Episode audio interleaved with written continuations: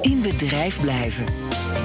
Het is dag drie vandaag van de, de thuiswerkquarantaine. Nou, ondernemers komen een klein beetje op adem. Het komt door dat massale steunpakket van de regering.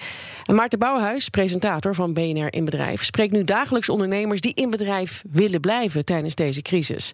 Zo is Elise Moeskops, eigenaar van La Stage en Lazuur. Dat zijn twee restaurants in Amsterdam. Zij gaat eten bezorgen, al verwacht ze daar niet al te veel van. Maar ze werkt ook aan andere nieuwe plannen. Kijk, ik geef sowieso wel eens wijnlessen. Wijncursus zowel, zowel voor particulieren als, uh, als restaurants. Uh, ik vind dat hartstikke leuk om te doen.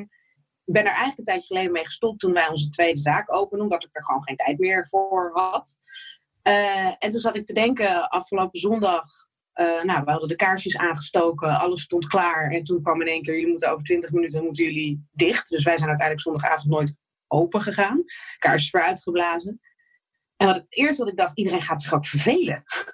Weet je, waar moet je nou, um, in welke context kan je nu nou nog gezellig een borrel drinken? Toen dacht ik, ja, dan geeft dit wel een mooi excuus. Uh, wijnproeven is een mooi excuus uh, om toch gewoon nog een borrel te drinken en een beetje gezellig te zijn. Maar ik kan het ook niet 15 man in een lokaaltje of in het restaurantje zetten om bij elkaar te zitten. Dus dan maar online.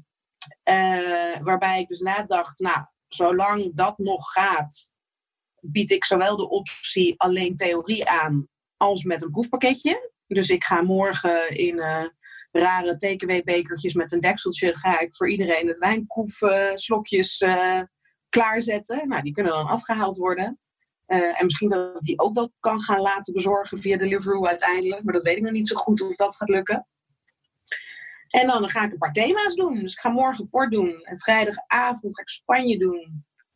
En dan dacht ik, zondagmiddag leek me ook wel een lekker moment voor iedereen die thuis zit en niks te doen heeft.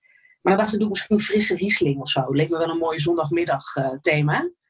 Maar ik ben er nu een beetje over aan het nadenken en uh, wat goede tijdstippen en momenten zijn. Maar het, uh, het gaat goed. Iedereen heeft er wel zin in, geloof ik. Dus ik geloof dat iedereen zich inderdaad verveelt.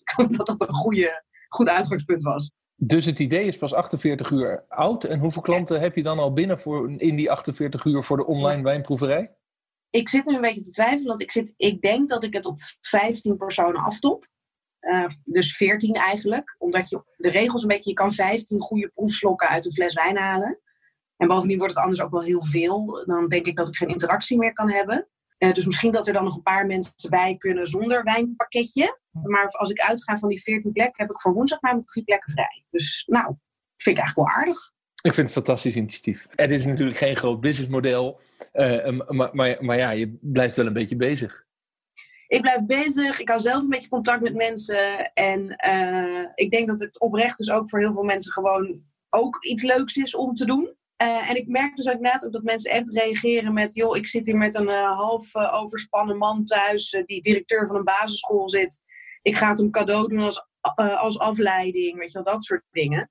En ja, en als, het, als ik het drie keer in de week vol krijg, dan kan ik uh, nou, de helft van de huur van mijn restaurant ermee betalen. Nou, dat is toch al heel wat. Dan hou ik het weer een halve maand langer vol.